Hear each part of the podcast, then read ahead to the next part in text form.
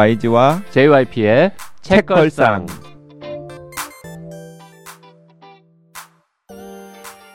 책에 관한 걸쭉하고 상큼한 이야기 YG와 JYP의 책걸상이 찾아왔습니다. YG 강량구입니다. JYP 박재영입니다. 방평 박혜진입니다. 이번 주에는 노마드랜드 제시카 브루더의 논픽션을 읽어보고 있는데요. 지난 시간에 책에 대한 음, 어, 친절한 설명이 전혀 없었다는 점에 대해서 음. 반성하면서 네. 음. 이번 시간에는 조금 친절하게 네, 설명을 해드리도록 하겠습니다. 네, 이틀간 막 이미 마- 많이 찾아보셨을 것 같아요. 음. 네. 원래 기- 기본 개요는 음. 그냥 한마디 한 네. 줄두 줄로만 들어도 대충 아시는 거라서 사실 그래서 일부러 우도한 것이기도 해요. 찾아보라고 저희가 막 다 이렇게 떠먹여주면은 맞아. 네, 책도 한번 찾아보시고 영화도 한번 찾아보시고 아 음. 저 인간들이 도대체 영화랑 책을 비교하면서 막 음. 이런 건 같고 이런 건 음. 틀리다고 하는데 뭐가 그렇다는 건지 이런 것들을 좀 음. 찾아보시라고. 자, 네. 친절하게 설명드려야 되는데 오늘 소개해야 되는 댓글이 굉장히 많네요. 오늘 YG 무슨 마음이 들어서 이렇게 많은 댓글을 가져왔습니까? 어, 방송을 짧게 하고 싶어요? 아니요 그건 아닙니다. 네. 야호 땡땡땡땡님 클로리스 편 들으시고 좀 전에 다 읽었는데요. 박평님이 왜 추천하셨는지 납득이 됐습니다. 음. 인간은 누구나 어떤 부분에서는 부적응자들이고 죽는 날까지 밖으로 꺼내고 싶지 않은 무언가를 지닌 존재라는 것. 그것은 때로 사회적인 기준에서 추악하거나 악한 것일 수 있지만 우리가 적어도 인간으로 살아가는 한은 저마다의 마음속 깊고 깊은 곳에 있는 어둠을 인정하지 않을 도리가 없을 것 같습니다. 섣부른 성장이나 회복, 연대를 말하는 작품보다 인간 내면의 어두운 진실을 들여다보는 이 작품이 제게는 더 와닿았습니다. 좋은 책 소개해 주셔서 고맙습니다. 네. 어, 댓글 야. 음, 근사하네요. 댓글이 정말 네, 근사하네요. 박평이나 그 YG가 음. 이책 아, 좋게 읽었다고 아주 강하게 그 얘기한 딱 그 대목을 맞아요. 정확하게 짚어주셨던 것 같아요. 음. 네, 을로님께서도 댓글 남기셨는데요. 조희진 작가의 책이 너무 좋아서 신간이 나온다는 말에 기다렸다가 책을 읽었습니다. 환한 숨, 표지도 숨을 표현한 것 같아 순식간에 읽어 내려가면서도 멈칫 멈칫하는 부분들이 많더라고요. 어느 한편 버릴 것 없는 단편들이었습니다.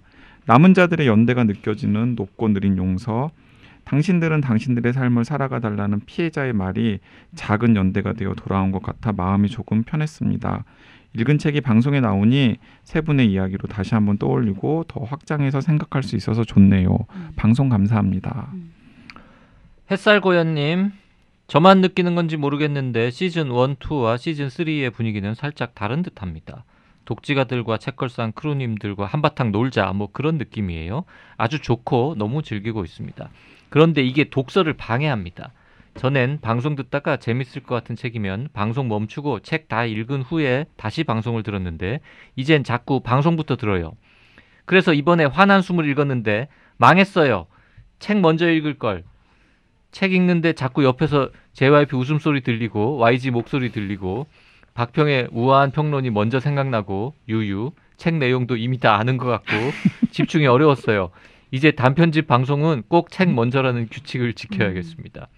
그리고 단순한 진심 때 YG가 자꾸 울어서 왜 울지 했는데 제가 YG화 된 건지 조혜진 작가가 더 좋은 글을 쓰신 건지 저도 중간중간 울컥해서 책을 몇 번을 덮고 하루에 단편 두 개를 못 넘겼습니다.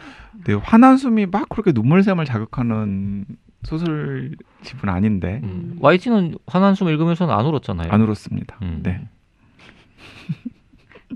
네, 재미 땡땡땡땡님. 어, 누구나 마음속에 태백과 같은 감성이 있나 봐요. 저는 어렸을 때 아버지께서 이름 봄마당에 물 뿌렸을 때 올라오는 흙냄새가 음. 가끔 떠오를 때가 있어요. 그때마다 사랑하는 부모님 생각도 나고 더 열심히 살아야지 하는 마음도 가지게 됩니다. 네. 박인식님, 조혜진의 단순한 진심 읽으셨네요. 책을 열고 나서 단숨에 읽었습니다. 그렇게 만들 만큼 소설은 시종일관 긴장을 잃지 않았습니다. 문장은 소설에 몰입하는데 방해되지 않을 만큼 간결했고 형용사와 부사 없이도 인물들의 감정이 그대로 전달되었습니다. 그래서 오히려 내가 작중 인물이 되어 사건을 따라갈 수 있었습니다. 기억과 입양을 이야기했던 이균영의 단편 소설 어두운 기억의 저편을 읽으며 느꼈던 긴장감을 떠올릴 만한 수작이었습니다. 차별과 혐오 속에 버려진 생명과 단순한 진심으로 이들을 감싸 안고 다독이는 이들이 만나 새로운 우주를 열어가는 이야기이지요. 겪어본 바 없고 그래서 이해는커녕 짐작하기도 어려운 아픔을 내 아픔으로 여기게 만들었습니다. 그리고 누군가에게 단순한 진심을 내보일 용기를 갖게 만들었습니다. YG 덕분에 모처럼 좋은 작품을 만났습니다. 네, 감사합니다.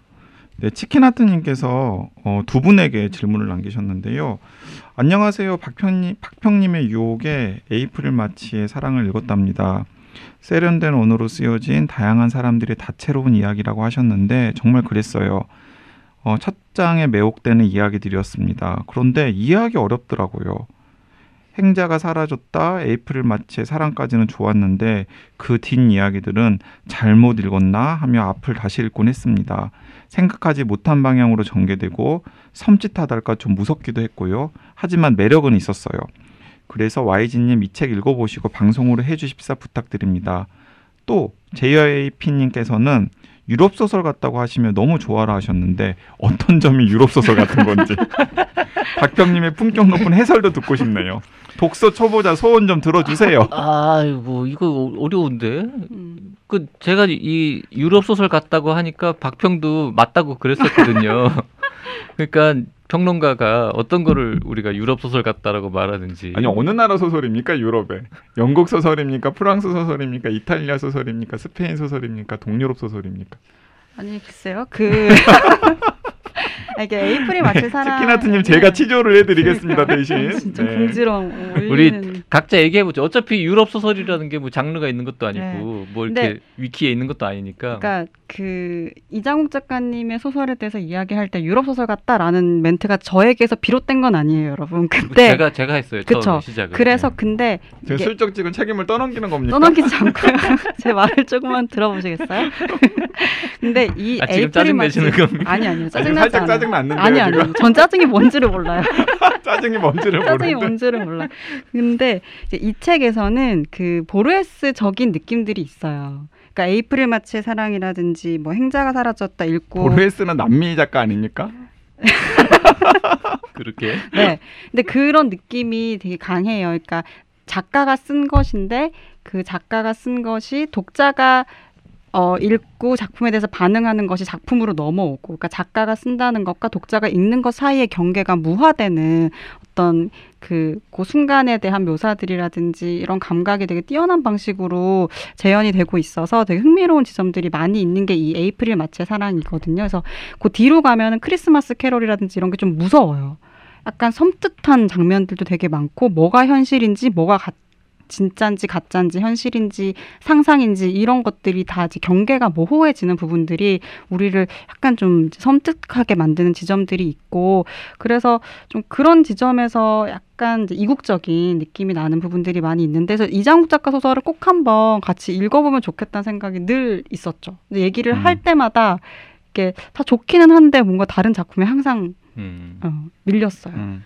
그 YG가 안 읽어서 방송 못 하는 거 아닙니까? 에이프릴 마치의 사랑은 지금. 맞아요. 아, 그 저는 읽어볼 생각입니다. 네, 음. 제가 그 치킨 하트님 저도 읽어보고 음, 왜 이자들이 유럽 소설이라고 했는지를 음. 제가 제가 무식한 한번 생각해 보도록 하겠습니다. 무식한 제가 생각하는 그냥 유럽 소설 같다라는 표현에 아니 어느 나라냐 뭐였냐면 어느 나라냐고요? 유럽은 유럽이죠. 뭐 굳이 그렇게 묻는다면 음. 프랑스, 이탈리아, 스페인 뭐 이런 느낌이라는 거죠. 음. 프랑스 영국은 좀 다르니까. 프랑스, 음. 이탈리아, 스페인 소설의 느낌이 비슷합니까? 좀 다르겠지만 그 미국 소설하고 쉽게 말해서 미국 음. 소설하고 유럽 소설 이렇게 크게 나누면 음, 에, 유럽 소설은 약간 불친절하죠. 음, 서술이 뭐라는 거야? 이게 문장 자체가 좀 불명확하고 음, 좀 한참 읽다 보면은 이제 아, 이게 아 이런 거였어 이러고 이제 음. 뒤늦게 좀 알게 되는. 그저 음. 보통 미국 소설은 약간 더 대중적이고 특히 뭐 좀 미국 소설이라고 다 그런 건 아닙니다만 좀 잘 읽히죠. 음, 그래서 이건 이거고 이건 이거고 이렇게 말하듯이 이렇게 좀 설명을 해줘서 좀 스토리가 좀 잘 이해가 된다면 음. 유럽 소설은 그게 잘 안 되고 자꾸 뭐 변주 올리면서 막 묘사하고 뭐 이렇게 그리고 등장인물도 되게 이게 미국 소설은 딱 보다 보면은 아 이 사람이 이제 주요 등장인물인가 보다라고 금방 파악이 되는데 유럽 소설은 읽다 보면 이 사람이 주인공인가요? 이러고 읽다 보면 주인공이 아니야. 더 이상 안 나와 이 음, 사람은 음. 갑자기 뭐딴 사람 나오고 이런 식으로 흘러간다든지 뭐 아니면은 뭐라 그럴까요? 이제 약간 그 허세, 음. 자의식 이런 음. 표현 이런 부분들이 관념적이고 관념적이고 네. 뭐 이런 부분들도 좀 음, 많고 음. 형용사 부사도 그렇죠. 아무래도 음. 좀더 많고 그 다음에 그건 번역하는 분들의 뭐 영향일 수도 있는데 약간 좀 문장이 전반적으로 좀 길고 음. 약간 꼬여 있다 그럴까요? 그러니까 그런 유럽, 느낌 유럽 소설은 관념적이고 허세가 많고 문장이 꼬여 있고 이해하기 어렵고 이야기 이해하기 어렵고 어, 사람으로 치면 정말 만나기 싫은 사람. 그러네요. 어. 근데 그 이장욱 작가의 소설을 읽고 있으면 되게 재밌어요. 그러니까 그럼에도 불구하고 뭔가 되게 재밌는데 그 재미가 일단 그 단어 선택의 센스 그리고 굉장히 그 트렌디한 감각. 음. 음. 그 그리고 제가 이제 하려던 말을 다 못했는데 음, 음. 그 유럽 소설이라고 하는 거에 중요한 그 의미 아까 박평님이 말씀하신 그 거리라는 거 있잖아요. 음. 네네 그게 이제 distance 음. 그게 이제 실제로 문학 평론하는 분들은 쓰는 개념이잖아요. 그쵸. 이제 작가와 그러니까 작가와 이 작중 인물과 음. 독자와의 이 삼각형 음. 세 주체의 거리 음. 어느 정도 유지하느냐. 음. 그래서 이제 그거가 대개는 좀 일정하면 우리가 편한데 음, 음. 유럽 소설들 보면은 이게 너무 멀어졌다가 가까워졌다가 좀 하는 음. 뭐 이런 걸로 이제 하입지 작가 같은 경우에는 이걸로 박사 논문을 쓴 걸로 그쵸. 알고 있는데 음. 맞아요. 하여튼 그런 거뭐 음. 이렇게 좀 특이한 스타일이라든지 음. 그런 것도 있고 그 다음에 중요한 거 유머 코드가 다르죠. 참 음. 설명하기도 어렵습니다만 미국식 미국 소설의 유머하고 유럽 소설의 유머하고는 어 조금 다른데 음. 이제 한 박자 늦게 맞아요. 조금 한 두 번 세 번 좀 이렇게 생각해 봐야 음. 웃음이 나오는 뭐 음. 요런 계열. 음. 네. 음. 끝. 네 치킨하트님 저는 뭐 들어도 뭔 소린지 잘 모르겠는데 음. 예를 들면 이런 거예요. 그러니까 그 작품 안에 수록된 단편 소설 중에 양구의 돼지코라는 양구? 게, 어, 양구의 돼지코라는 게 있어요. 양구는 지명이죠. 돼지코는 그 우리 그 콘센트 음, 그 음, 외국 돼지코예요. 음, 제 코는 돼지코가 네, 아니에요. 양구는 돼지코가 아니고 YG는 돼지코가 아니에요. 근데 아버지가 나오고 아들이 아마 화자였을 건데 아버지가 치매에 걸렸어요. 그러니까 이 기억의 파편이 계속 막 붙는 거죠. 다른 이야기들이. 그러니까 양구의 돼지코라는 아주 별개의 이야기가 붙는 거예요. 근데 그 과정에서 이걸 이제 서술하는 과정에서 그 이제 페이소스들이 막 나오는 거죠. 이게 웃기지 않은데 좀 독특 어떤 그 지점에서만 발생할 수 있는 어떤 유머와 비애와 뭐 이런 것들이 다 혼합되어 있는 되게 명작이라고 저는 생각, 생각했던 작품이거든요. 그래서 음. 그런 유머에 대해서도 이장욱 소설 이야기할 때 얘기할 수 있는 부분들이 있죠. 음. 그리고 저는 이제 진짜 평균 한번 내보고 싶은데 음. 미국 소설보다 유럽 소설이 주요 등장인물의 수가 일반적으로 좀 적지 않습니까? 적죠. 적은 것 같아요. 네. 네, 적죠, 그런 그거. 거 예. 맞아요. 그런 특징도 있는 것 같아요. 음. 음, 한번 해요. 알겠습니다. 소설. 네, 한번 저도 읽어보겠습니다. 음. 그 신작도 나오는 것 같던데 장편 읽어야겠다, 소설. 읽어야겠다 하면서도 계속 새로 쏟아지는 다른 소설들에만 밀리는 것 네. 같아요. 음.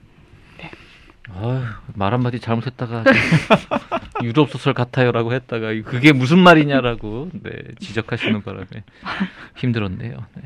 네, 이 노마드랜드에 대해서 음. 예, 다시 이야기를 해보겠습니다. 그러니까 지난 시간에 너무 좀 불친절하긴 했어요. 이 제시카 브루더라는 음. 이 작가는 도대체 어쩌다가 이 거창한 한 3년 동안 지금 취재해서 쓴 거잖아요. 그러니까 제시카 브루더가 기본적으로 미국의 빈곤 문제, 음. 근데 이게 빈곤 문제를 약간 구조적으로 접근하기보다는 가난한 사람들이 지금 어떻게 살고 있는지에 초점을 맞추는 그리고 또 하위 문화 그런 가난한 사람들의 문화 같은 게 있을 것 아니에요.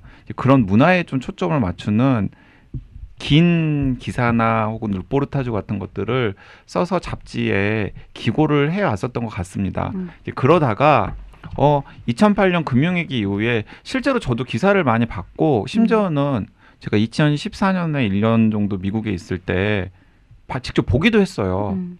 제시카 부르더를요? 제시카 브루더를 본 게 아니라 어. 이렇게 캠핑카에 살고 어. 있는 사람을 깜놀했네. 네. 아볼 수도 있죠. 뭐 나도 제시카, 제시카를 봤다는 줄 알았네. 어 제시카 브루더를 뭐 볼 수도 있죠. 하지만은 뭐 음. 저도 그- 그때는 제가 그분에게 관심이 없었기 때문에 음. 지나가다가 옆으로 지나갔어도 못 보고 모르고 네, 네 지나갔겠죠. 모르고 지나갔겠죠. 음. 네. 그런데 차에서 살아가는 2008년 사람들. 금융위기 이후에 어, 집을 잃고서 그러니까 집을 잃은 과정은 너무 뻔하잖아요. 그 금융위기 전에 집값이 막 치솟으니까 중산층들이 어, 상당수가 음. 은행 빚을 엄청 지고 더 집값이 오를 거라고 생각을 하고 음. 집을 많이 구매를 했단 말이에요. 그러다가 부동산이 폭삭 주저앉으면서 어, 집을 팔아도 그 은행, 은행 빚을 갚지 못하는 음. 처지가 생긴 거죠. 그래서 집은 집대로 은행에 이렇게 경매로 넘어가 가지고 없어지고 음. 그리고 또 여전히 은행 빚은 남은. 상태에서 뭐 새로운 집으로 이사하지 못하니까 할 수 있는 게 없잖아요. 그래서 뭐 중고 벤이라던가 아니면 중고 캠핑카라던가 심지어는 약간 좀 크기가 큰 승용차 같은 걸 사가지고 거리에서 출퇴근을 하거나 그러니까 그 거리의 차에서 음. 살면서 출퇴근을 하거나 아니면 아예 그냥 직업을 잃고서 그냥 여기저기 그냥 저임금을 찾아서 거리를 돌아다니는 사람들이 있다라는 뉴스는 저도 본 적이 음. 있고 실제로 아까 말씀드렸던 대로 그 2010년대 초에 미국에 잠깐 있으면서 그 저희 동네에 실제로 그렇게 사는 사람이 있더라고요. 음. 근데 그분 같은 경우는 아마 출퇴근을 하는 사람이었던 것 같아요. 음. 예. 그래가지고 그, 그 차를 몰고 차를 몰고, 그러니까 음. 왜냐 낮에는 사라졌다가 밤에는 또 그 집 근처 공원에 딱 주차를 해놓고 거기서 잠을 자는 것 같, 같더라고요.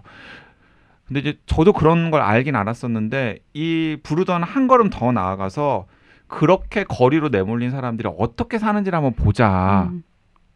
라고 했던 것 같아요. 그러니까 처음에는 굉장히 소박하게 기사 하나를 쓰자. 음. 라고 접근을 했었던 것 같습니다. 그런데 그렇게 기사 하나를 쓰니까 이렇게 풀리지 않는 의문들 음. 그리고 이 사람들이 어 사, 1년 4계절 동안 어떻게 살아가지?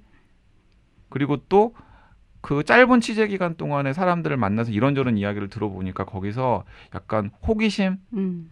약간 또 안쓰러움, 그리고 뭐 애착, 매력, 뭐 복합적인 감정을 느꼈던 것 같아요. 음. 그래서 이걸 좀 이렇게 약간 길게 취재를 해보자. 음. 그래서 3년간 취재를 했고 그 3년간 취재한 결과물이 바로 이 노마드랜드라고 하는 음. 책으로 묶여져 나왔는데 저는 이제 중간에 아 제가 좀 존경스럽다라고 생각한 게 본인이 직접 노마드가 되어가지고 한 몇 개월 생활도 해보고 음. 같이 막 따라다니고 같이 따라다니면서 그러니까 네. 노마드가 직접 되어가지고 자기도 직접 그들이 아마도 그렇게 집을 잃고 나서 중고차 시장에서 구매했을 법한 음. 그 밴을 사가지고 약간 개조도 해서 음.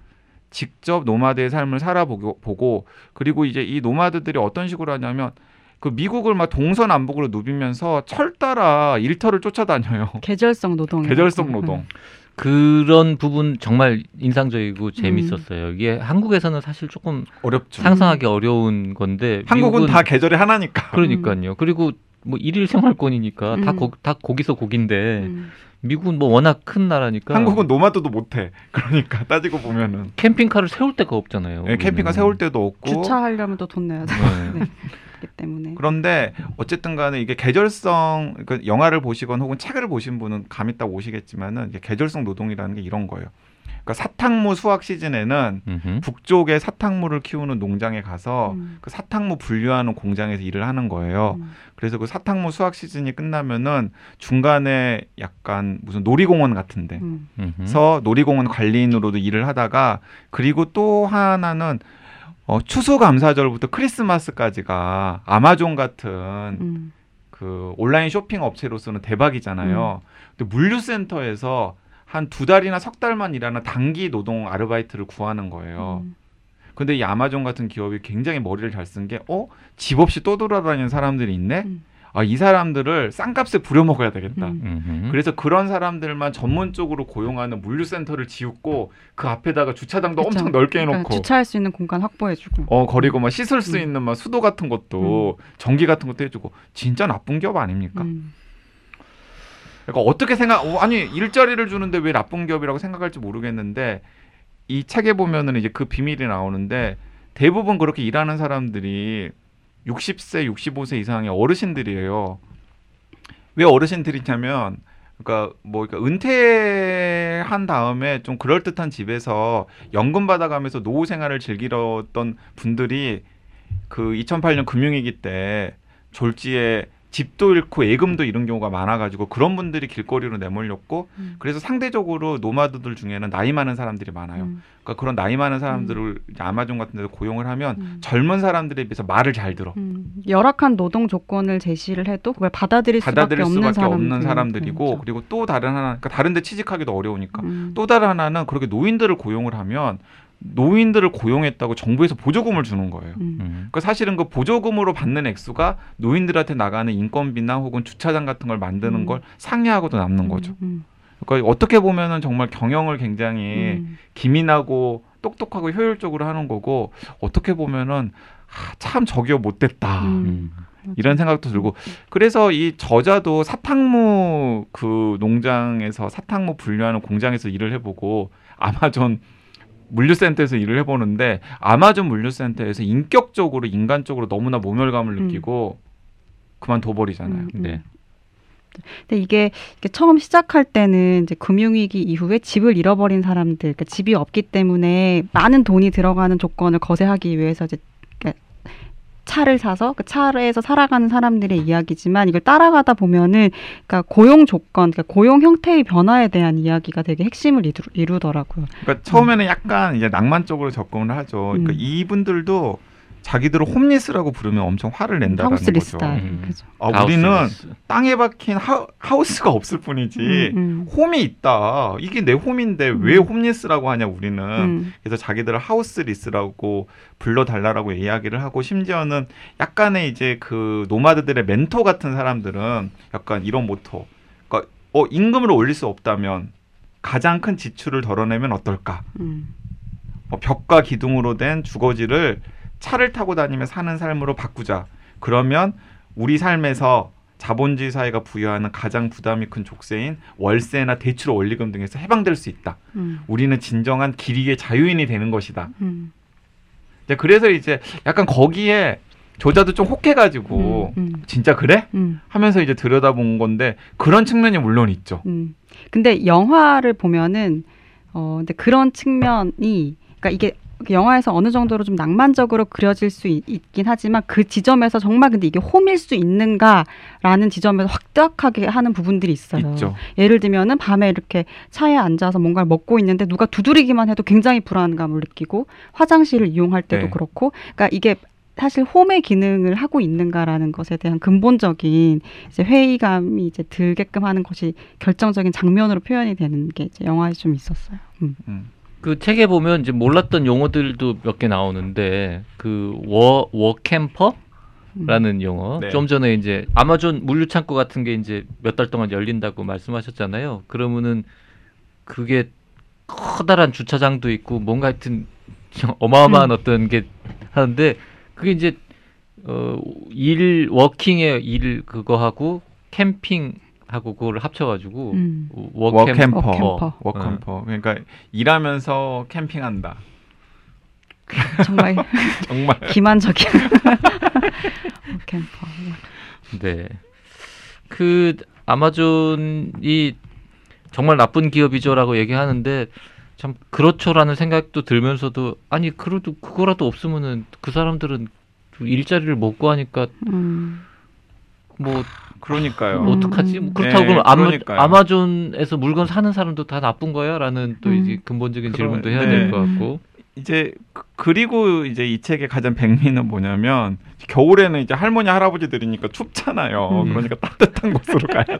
음. 아리조나. 그래서 아리조나 플로리다 미국 뭐 남쪽에 이런데. 있는 근데 플로리다는 약간 좀 또 습하니까 음. 적절 좀 선호하지 않나 봐요. 음. 약간 비싸기도 하고 거기가 그러니까 이 아리조나 아리조나 주의 사막에 모여가지고 노라. 자족적인 축제 같은 것도 즐기고 서로 약간 정보도 공유하고 음. 그 심지어는- 그 축제 나와요? 나와요. 네. 나와요? 나와요. 심지어는 아마존 같은 기업에서는 거기다 부스 차려놓고 그러니까. 응. 노동자들 모집도 하고 그리고 이 참 웃기다가 웃픈 것 중에 하나가 그런 식의 워캠프 같은 게 가능한 게 음.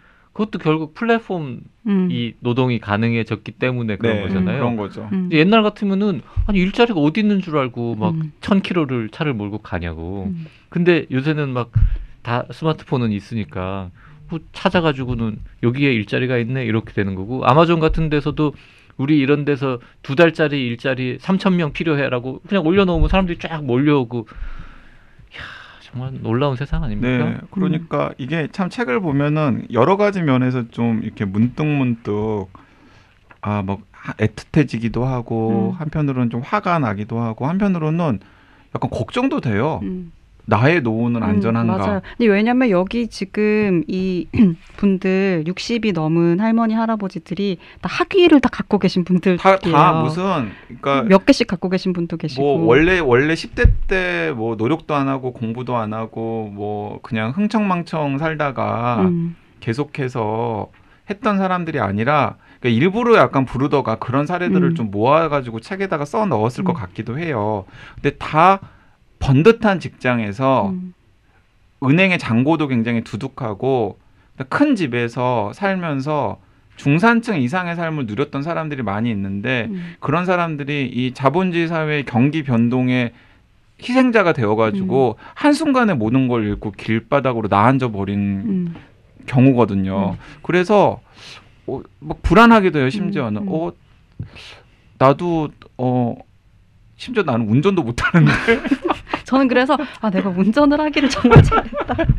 여기는 운전을 하기 운전을 잘했다. 하길 너무 잘했다. 운전도 못하는데 어, 일단 어떻게 빨리 사나? 큰 차를 몰 수 있는 것으로 좀 더 나를 업그레이드 해야겠다라는 생각도 좀 들었고, 그러니까 최근에 은퇴와 관련된 이렇게 개념들이 파이어 쪽 얘기 많이 하잖아요. 그러니까 3, 40대는 빨리 돈 모아서 은퇴 빨리 할 거야, 조기 은퇴할 거야 라는 생각을 하고 있고, 근데 나이가 들면 은퇴 없는 삶. 영원히 계속해서 노동을 할 수 있는 음. 삶을 살까 어떤 의미로든 은퇴라는 개념 자체는 폐기된 것 같은 생각이 드는데 그때에 느껴지는 불안감들이 있는 거예요. 그러니까 예, 앞으로 그러- 어떻게 네, 살아야 그러니까 그러니까 약간 또 한편으로는 또 재미있고 약간 감동적이기라도 한 부분은 그 집 없는 삶 속에서도 약간 새로운 희망 음, 길 위에서도 삶이 있었네. 음, 땅을 즐기는 사람들. 어, 이런 뭐 이런 건 얘기하면서. 약간 감동적이기도 하고 그리고 또 거리에서 만나는 친구와의 음, 뭐 사랑, 우정 그리고 약간 애틋한 이별 음, 그리고 그 안에서 평생 누려보지 못했던 자유 자 이런 부분들은 어 상당히 약간 좀 사람의 감정을 고양시키죠. 음. 그런데 또 한편으로는 또 한편으로는 어 마치 영화에서 영화에서는 문득문득 나오는 장면처럼 어 저런 삶이 그런데 지속 가능할까? 음, 저게 과연 음,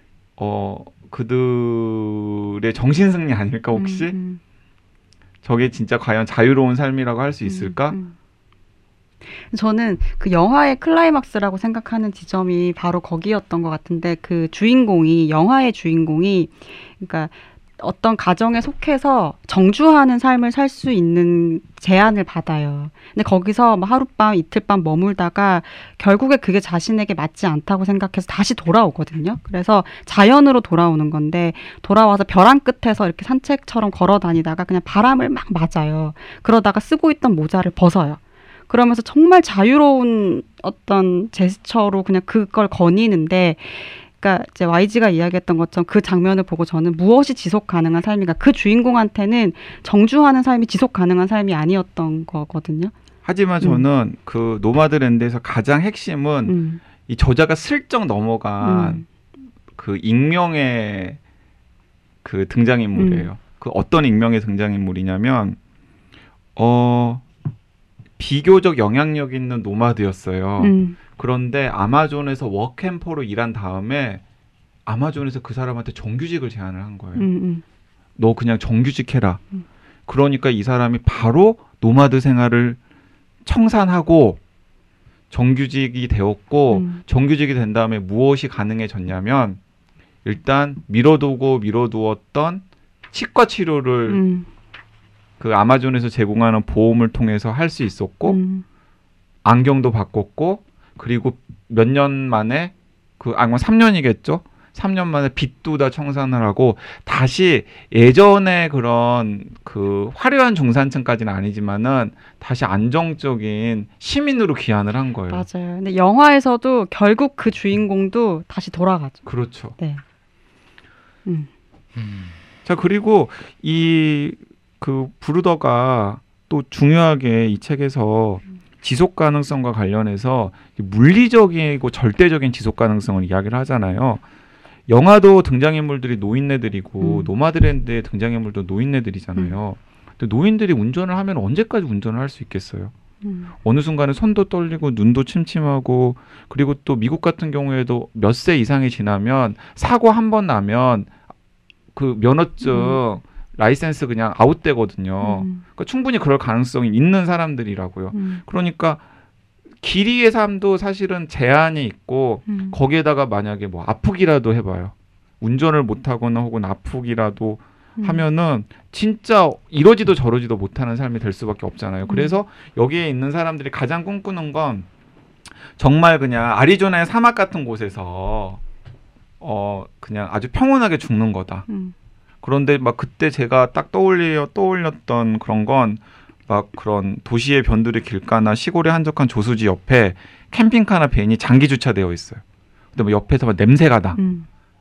그래가지고 막 그 911 구조대원들이나 아니면 사람들이 막 들여다봤더니 거기에 이제 방치된 시신이 음.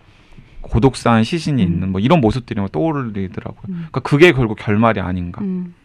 그러니까요. 음. 네, 그래서 이게 참 예, 읽- 읽다 보면 우울해지는 게 대책이 없단 말이죠. 음. 음, 그리고 이, 이분들에게 책에는 뭐 곳곳에서 이제 그 워캠퍼들의 목소리를 해가지고 밝게 낭만적인 부분 뭐 그리고 뭐 우리 우리 이이 이 직업도 워캠퍼도 현대 생긴 게 아니라 무슨 음. 로마 시대 뭐 수천 년 전부터 있던 직업이에요. 뭐 이런 음. 농담 반 진담 반 이야기들도 많이 있긴 한데 어쨌든 끝이 언제까지 이렇게 할 수 있을까? 음. 그리고 이런 문제를 해결하기 위해서 우리 사회가 음. 도대체 뭘 할 수 있지? 이런 걱정이 들고 음. 근데 사실 너무나 대비되는 게 그 유럽에 휴양지를 가면은 노인들밖에 없잖아요. 맞아요. 음. 좋은 곳에 가면 다. 좋은 곳에 음. 가면 다 노인들밖에 없잖아요. 나쁜 곳에 가도 노인들 많이 있을 거예요. 음. 근데 그게 얼마나 지속 가능할지는 모르겠지만은 어쨌든 간에 뭐 스웨덴이라던가 뭐 덴마크, 뭐 노르웨이, 뭐 독일 같은 어느 정도 복지 제도가 완비되었고 아직까지 그 복지 제도를 가동할 수 있는 유럽의 나라들 같은 경우에는 노인 복지가 상당히 되, 되어 있으니까 어쨌든 간에 노인들은 은퇴를 한 다음에 살 집이 음. 있고 그리고 죽을 때까지는 정부에서 어쨌든 생계를 보장을 해주는 거잖아요. 그러니까 그들은 어 어쨌든 최소한 자신의 하우스에서 자기 삶을 누릴 수 있는 뭔가 권리를 어쨌든 간에 정부가 제공을 해준다라는 거죠. 음. 지금 많이 흔들리고 있긴 합니다. 노마드랜드에서 묘사되는 이런 이 워캠퍼들의 삶 음. 이런 사람들이 많은 거 이거는 오로지 미국만, 미국만, 그런 거죠. 네. 미국만 그런 음, 거죠. 음. 그러니까- 그러니까, 21세기 미국에서 살아난 그러니까 이제 지리적인 조건도 있지만 사실은 미국의 독특한 그런 개인에게 책임을 전가하는 복지 시스템이라든지 음. 의료보험 시스템이라든지 이런 거죠. 근데 사실 그 노마드랜드에 대해서 약간 긴 소개글을 제가 페이스북에 올리니까 밑에 한국도 그런 사람들 있다. 음, 음. 음.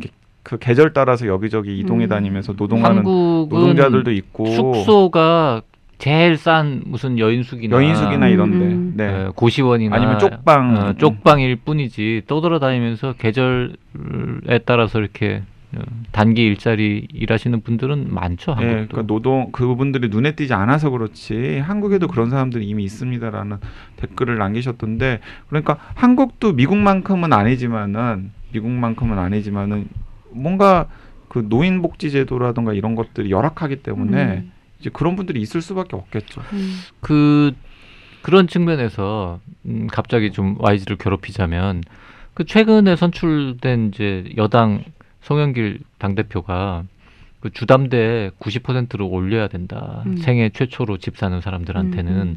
뭐 이런 얘기 해가지고 이제 약간 여권 내에서도 논란이 되지 않았습니까? 음. 그건 어떻게 생각합니까? 미국에서 그렇게 막 90% 이상 대출해가지고 해줘서 집을 다 샀는데 갑자기 버블 꺼지고 이러면서 지금 하우스 리스들이 많이 생겨난 거잖아요. 네. 괴로워하네요. 네. 그게 가능할까요? 음. 그러니까 예를 들어서 그러니까 정부가 그런 리스크를 다 감당해 주겠다라고 음. 하면은 뭐 하는 게 가능하겠지만 감- 리스크를 아니 집 빌려줬는데 집값이 떨어지는 거를 어떻게 감당해 그러니까요. 불가능하죠. 그러니까 그건. 결국에는 뭔가 문제가 생기면은 그 위험 부담은 개인이 안을 수밖에 없는 거잖아요. 자 그럴 때 과연 어, 사회적으로 어떤 문제가 생길지에 대해서 좀 진지하게 고민을 하고 이야기를 하는 건가 좀 답답한 생각이 들었죠. 음. 음. 그래서 저는 어 그러니까 가장 올해 상반기 읽은 책 중에 가장 인상적인 논픽션이었으면서도 좀 가장 답답하기도 했고 음. 어 아마 여러 가지 생각들이 많이 나는 책이었고 음. 사실은 그런 책이 좋은 책이잖아요. 맞아요. 그렇죠. 음. 네. 근데 박평 갖고 있는 책이랑 제 책이랑 왜 표지가 달라요. 달라요? 그러니까 네, 이게- 달라요. 이게- 지금 어떻게 JYP 된 갖고 거예요? 있는 책은 그 음. 영화 한정판, 아, 영화 한정판. 한정판이에요. 아 이게 한정판이에요? 네. 이게 그냥 본 책이고 영화 그 포스터를 사용해서 음. 만든 게 한정판이에요. 오. 근데 이제 영화 포스터를 쓴 책이 책으로서는 훨씬 예쁘더라고요. 음. 아니, 질문 그렇게 하셔놓고 네. 아니 그러면 그냥. 이걸로 영화 포스터 걸로 하지 왜 굳이 두 가지 버전으로 만들었대? 뭐 자기가 물어보고 내가 그러니까, 대답하고 있는데 이 표지가 달라요라고 물어보는. 아니 지금 서로 마주 앉아서 음. 같은 책을 보고 있는데 표지가 달라가지고 놀라셨죠? 깜놀했어요. 어. 네. 음. 난 저게 더 예쁜데? 음. 전 그게 더 예쁘네요. 바꿔요. 진짜 아니 나한테 질문해 놓고서. 어려운 문제인 것 같아요. 아휴 참. 하여튼 재미있고 생각할 거리도 참 음. 많고 안타깝기도 하고 음. 참 신기한 어, 용어들도 많이 나오고 이제 우리가 영어를 더 많이 알면 더 많이 좀 에, 느낀 점이 있을 것 같긴 한데 음. 신조어도 많이 나오고 네. 네. 어, 근데 이게 약간 미국식 저널리즘 아래에서 많이 만들어지는 그런 스토리 중에 하나인 것 같아요. 이 노마드랜드가 맞아요. 사람들의 이야, 삶을 계속 추적하면서 음. 그 구조를 이렇게 파악해내는 이게 계속 이게 지원이 되고 이런 방식의 취재를 해서 책으로 나올 수 있다는 그 환경이 되게 부럽다는 생각도 많이 들고. 그러니까 제가 미국에 네. 살았더라도 이런 취재를 하지는 않았을 것 같아요. 음. 그런데 항상 그 미국의 저널리스트가 뭐 장기 취재해가지고 음. 단행본을 써낸 걸 보면은 어쨌든 간에 음. 이런 단행본을 써낼 수 있는 시간 동안에 음. 지원을 해주는 음. 기관이나 혹은 원고료 같은 것들의 음. 물적 토대가 뒷받침이 되는 그쵸. 거잖아요. 음. 그리고 그런 부분 그런 게 정말 없어서 부럽더라고요. 자기 돈으로 취재를 해서 책을 낸다 하더라도 예를 들어서 한 3년 동안 취재해서 썼다. 그럼 3년치 연봉이 이 책 판 인쇄로 나온다는 거예요. 그렇죠. 음. 좋은 책만 쓰면 음. YG한테도 사실 누가 한 3년 주고 생활비 대주고 노마드랜드 같이 훌륭한 책 쓰라 그러면은 쓸 수 있을 거거든요. 음. 어, 뭐 모르겠습니다. 음. 근데 어째 시도는 해보겠죠. 왜 갑자기 평소와 달리 겸손한 태도를 보이지? 시도는 해보겠죠. 난 당연히 그럼요라고 할 줄 알았는데. 아, 저도 약간 늙어가지고 이제 아, 네. 그 음. 저도 그 노마드랜드의 저자만 하더라도 젊더라고요. 네. 네, 그래서 야 이제 70년대 시대가 갔구나 음. 하는 생각을 이 책을 보면서도 음. 또한 번 더 했습니다. 네, 그래서 네. 그 감성이 곳곳에 배어나는 게 있는 네. 거예요. 유머러스함이 있고, 네, 그러니까, 그러니까 이 삶을 긍정하기 위해서 만들어낸 희망일 수도 있긴 하겠지만, 뭐 어스십이라는 것도 이렇게 스페이스십에 반대되는 개념. 근데 이제 그 지속 가능한 생활을 위해서 뭐 쓰레기라든지, 그러니까 이게 땅에 떨어진 어떤 것들을 통해서 내 환경을 구축하고 그냥 거기서 살아간다.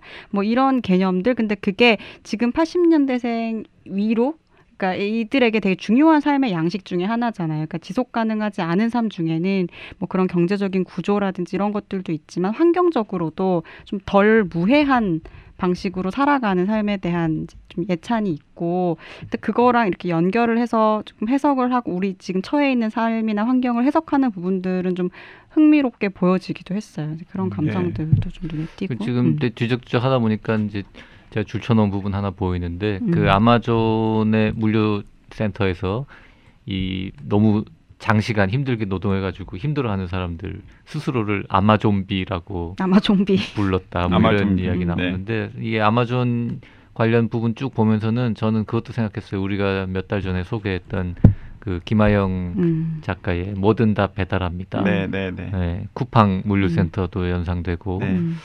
하여튼 뭐 하여튼 읽어볼 만한 YG처럼 저는 뭐 이게 올해 올해 책 후보다라고까지는 못 느끼겠습니다만은 음. 음, 충분히 하여튼 읽어볼 만한 책이고 읽다 보면 여러 가지 어, 본인 음. 혹은 이제 사회, 국가, 음, 뭐 음. 세계 전체에 대해서 여러 가지 생각할 거리를 주는 그런 책인 것 같습니다. 음. 자, 그래서 저는 어, 영화를 보신 분은 어, 영화를 염두에 두시고 책을 한번 읽어보시면 좋겠고, 그리고 영화를 안 보셨지만 이 노마드랜드라고 하는 어쨌든 영화나 책에 관심이 있으신 분들은 한번 읽어보시면 좋겠어요. 음. 진짜 여러 가지 생각들을 많이 음. 하게 하는 책입니다. 그리고 JYP는 약간 지루하다 그랬는데 저는 별로 지루하지도 않았어요. 음. 네, 저는 그러니까 어, 이걸 읽으면서 이렇게 쓸쓸한 마음이 들었던 건 인간이 굉장히 약하고 그래서 노동을 할 수밖에 없고 노동을 하지 않으면 생을 영위할 수가 없기 때문에 그 구조 안에서 어, 되게 나약한 존재구나라는 생각이 들어서 쓸쓸했지만 한편으로는 길 위에서 매 순간 어, 선택하고 자기 삶을 그냥 개척해 나간다는 측면에서는 또 되게 강한 것이 또 인간이구나라는 생각이 들었어요. 그래서 아 정말 지금 이 처해 있는 세상이 이- 살아가는 게 되게 힘들기는 하지만 또 이 안에서 희망을 발견하는 그 과정이 되게 뭐 이렇게 자기적이라거나 하지 않는 측면이 이 책이 갖고 있는 되게 큰 힘 중에 하나인 것 같고 음. 지금 우리가 바라보고 직면하고 있는 인간의 모습 중에 본질적인 하나인 것 같기도 하다는 생각이 들었어요. 네. 그래서 저는 이런 생각도 해봤거든요. 내가 만약에 브루더가 되어가지고 똑같은 아이템을 취재를 해서 음. 책으로 낸다면 어떤 부분에 장, 방점을 찍을까? 근데 저는 음. 약간 구조에 좀 더 방점을 찍었을 것 같아요. 음. 그러니까 그래서 이런 상황들이 바뀌어야 되지 않나 음. 하는 메시지를 좀 전하려고 음. 더 노력을 기울였을 것 같은데 음. 그러니까 부르더나 영화는 약간 다른 그 방향을 이렇게 가리켰고 음. 그러니까 어떤 게 더뭐 음. 미국 사회 그리고 음. 뭐 인류 전체를 더 낫게 하는데 음. 음. 좀더 맞는 방향인지에 음. 대해서도 좀 책을 읽으시면서 한번 생각해 보시면 음. 좋겠어요. 그러니까 뭐가 답이, 음. 답인지는 잘 모르겠으니까. 저도 그게 퀘스트로 남아 있는 것 같아요. 네. 이 브루도와 그 영화의 선택이 일종의 절망인 건지, 더 이상 사회를 변혁하거나 구조를 바꿀 수 없다는 것에 대한 절망인 것인지, 아니면 인간에 대한 희망인 것인, 것인지, 거기에 대한 대답은 이제 유보적인데, 그래서 이제 질문을 좀 품고 이제 품게 된 것 같아요. 이 네. 책을 그 계기로. 구조적인 문제를 길게 다루기에는 역량이 부족했다라고 말할 수도 있지만 음, 누구도 답을 갖고 있지 않잖아요, 음. 사실. 그리고 구조적인 문제를 접근하는 식으로 이렇게 들어갔으면은 제가 또 뻔한 책이 경제학 됐을 수도 책이죠, 있겠다 그러면 또 이제. 하는 생각도 음. 듭니다. 음, 그 그렇게 좀 쓸쓸한 사람들인데 옆에 다른 캠핑카에 살고 있는 사람들과 또 가족을 이루어가지고 음. 가족처럼 그건 또 이제 베닐리라고 벤 플러스 패밀리라는 베닐리라고 하는 말도 만들어서 서로 또 연대하고 뭐 이런 음. 모습들도 그렇고 하여튼 좀 흐뭇하고 그런 측면도 있으면서도 계속 한편으로는 아, 언제까지 이렇게 지금은 그래도 괜찮은데 음. 아프지는 않으니까 음. 최소한 음. 네. 근데 저는 책을 읽으면서 좀 그 뭐 애 키우는 입장에서는 약간 아이까지 데리고 음, 음. 이 노마드의 삶을 살아가는 사람들 그리고 또 심지어는 그 아이가 이제 아픈 경우 음, 이런 경우는 정말 좀 가슴이 많이 아프더라고요. 음. 그러게요. 그래서 아 그 아이가 자랐을 때 그 엄마 아빠 혹은 뭐 편부 편모를 따라서 이 노마 차 안에서 생활했던 뭐 어린 시절 혹은 10대 시절이 어떤 식으로 기억될까? 음. 그게 진짜 무슨 마치 그 초원의 집 저자가 음. 과거를 회상하면서 그 원작이 있잖아요. 음. 원작이 있는 걸 드라마로 만들었을 때 그거는 이제 굉장히 낭만적으로 미국의 개척 시대가 묘사가 음. 되었던 건데 과연 그런 식으로 기억이 될까? 음. 아닐 것 같다는 생각이 들어서 좀그 음. 부분도 마음이 좀 많이 아팠습니다. 음. 네, 이번 주에는 제시카 브루더의 노마드랜드 아카데미 작품상 여우주연상 감독상을 받아서 더욱 화제가 된 논픽션을 함께 읽어봤습니다. 네, 감사합니다. 다음 주에 또 뵙겠습니다. 고맙습니다.